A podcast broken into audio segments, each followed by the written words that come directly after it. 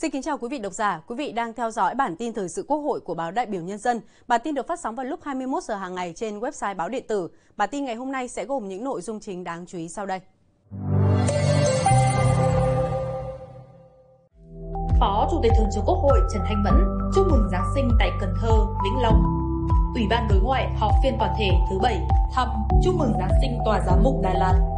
Họp Hội đồng chấm trung khảo giải Diên Hồng lần thứ hai năm 2024 sau đây là nội dung chi tiết.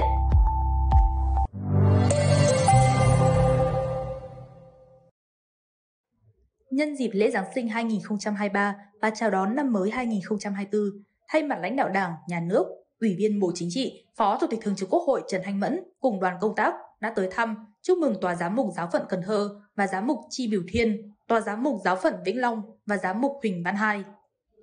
Phó Chủ tịch Thường trực Quốc hội Trần Thanh Mẫn đánh giá cao và trân trọng cảm ơn sự đóng góp của giám mục Chi Biểu Thiên, giám mục Huỳnh Văn Hai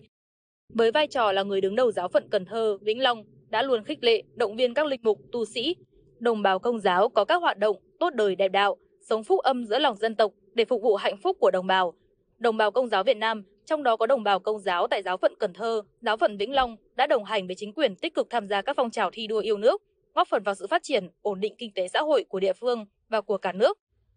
Phó Chủ tịch Thường trực Quốc hội nhấn mạnh, Đảng, Nhà nước luôn nhất quán chủ trương tôn trọng và đảm bảo quyền tự do tín ngưỡng tôn giáo của mọi người, quan tâm và tạo điều kiện cho các tổ chức tôn giáo hoạt động theo quy định của hiến pháp và pháp luật, phát huy những giá trị văn hóa, đạo đức tốt đẹp và nguồn lực của tôn giáo cho quá trình phát triển đất nước, nêu cao tinh thần dân tộc, truyền thống nhân nghĩa, khoan dung, bác ái để xây dựng khối đại đoàn kết toàn dân tộc. Phó Chủ tịch Thường trực Quốc hội mong muốn thời gian tới, giám mục Chi Biểu Thiên và tòa giám mục Cần Thơ, giám mục Huỳnh Văn Hai và tòa giám mục Vĩnh Long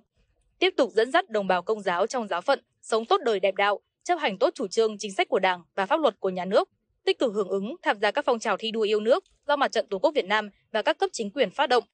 tích cực xây đắp mối quan hệ Việt Nam và Vatican, góp phần xây dựng đất nước Việt Nam phát triển giàu đẹp, văn minh.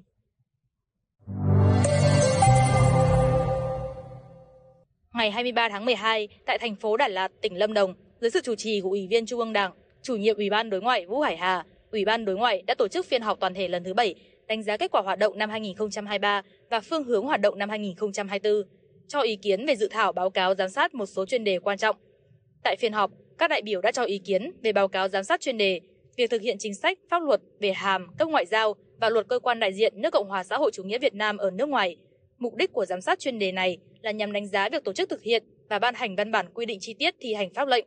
tổng kết các kết quả phong hàm, thăng hàm, hạ hàm, tước hàm ngoại giao từ khi pháp lệnh có hiệu lực đến nay, đánh giá việc thực hiện các quy định về nghĩa vụ, quyền lợi của người mang hàm ngoại giao, xác định thuận lợi, khó khăn, vướng mắc trong quá trình thực hiện pháp lệnh để từ đó đưa ra các đề xuất kiến nghị. Phát biểu tại phiên họp, chủ nhiệm Ủy ban Đối ngoại Vũ Hải Hà cho biết, thời gian qua, Ủy ban đã thực hiện nhiều cuộc giám sát chuyên đề quan trọng, đồng thời tăng cường công tác hậu giám sát. Theo đó, nhiệm kỳ này cũng đã ghi nhận công tác hậu giám sát đạt được những kết quả, bước chuyển mới nhiều kết quả giám sát được ghi nhận đưa vào nội dung công tác điều chỉnh, sửa đổi luật.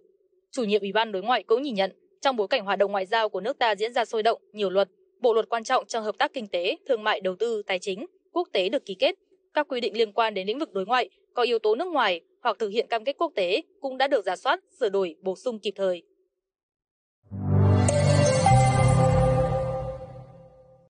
Trong chiều nay, nhân dịp lễ Giáng sinh 2023, Ủy viên Trung ương Đảng, chủ nhiệm Ủy ban Đối ngoại Vũ Hải Hà cùng các thành viên Ủy ban đã thăm chúc mừng Giáng sinh Tòa Giám mục Đà Lạt. Cùng đi có Phó Bí thư Thường trực tỉnh ủy, Trưởng đoàn đại biểu Quốc hội tỉnh Lâm Đồng Trần Đình Văn.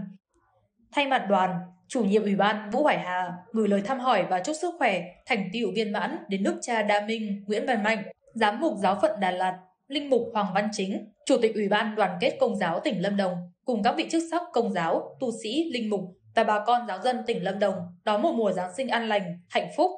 Chủ nhiệm Ủy ban Đối ngoại thông tin nhanh về thành tựu nổi bật trong công tác ngoại giao của đất nước ta năm 2023 với nhiều dấu ấn đậm nét, tạo nên vị thế mới cho Việt Nam trên trường quốc tế.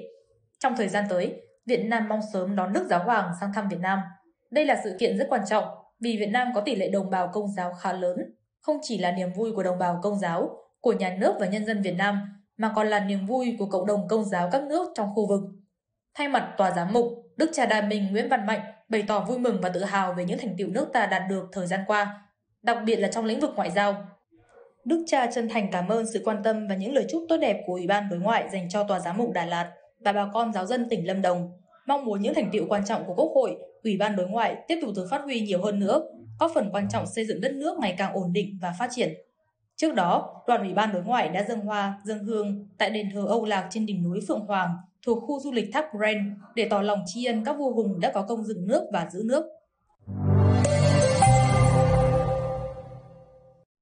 Ngày 23 tháng 12, tại thành phố Hạ Long, Ban tổ chức Giải báo chí toàn quốc về Quốc hội và Hội đồng Nhân dân Giải Diên Hồng lần thứ hai năm 2024 đã tổ chức họp Hội đồng chấm trung khảo.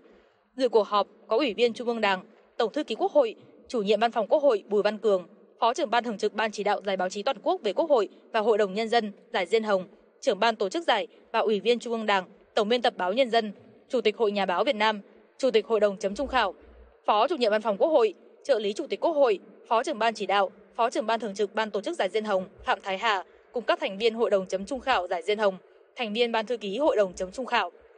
Sau 6 tháng phát động, Ban tổ chức giải Diên Hồng lần thứ hai năm 2024 đã tiếp nhận 2.679 tác phẩm dự thi của 138 cơ quan báo chí trung ương, địa phương, Văn phòng đoàn đại biểu Quốc hội và Hội đồng Nhân dân, cá nhân trong nước và nước ngoài. Ban thư ký đã sàng lọc 2.130 tác phẩm và chọn 540 tác phẩm đưa vào chấm vòng sơ khảo. Các tác phẩm tham dự đều bám sát, phản ánh đầy đủ chủ đề, đề tài theo thể lệ của giải báo chí Diên Hồng lần thứ hai, có nội dung tốt, bám sát hơi thở của cuộc sống, đặc biệt là làm nổi bật vị trí, vai trò, chức năng nhiệm vụ của Quốc hội, Hội đồng Nhân dân các cấp. Kết quả đã chọn lựa được 106 tác phẩm xuất sắc lọt vào vòng trung khảo. Tại cuộc họp, Hội đồng chấm trung khảo đã làm việc tập trung, trách nhiệm, khách quan, công tâm để chọn ra các tác phẩm xuất sắc để trao giải.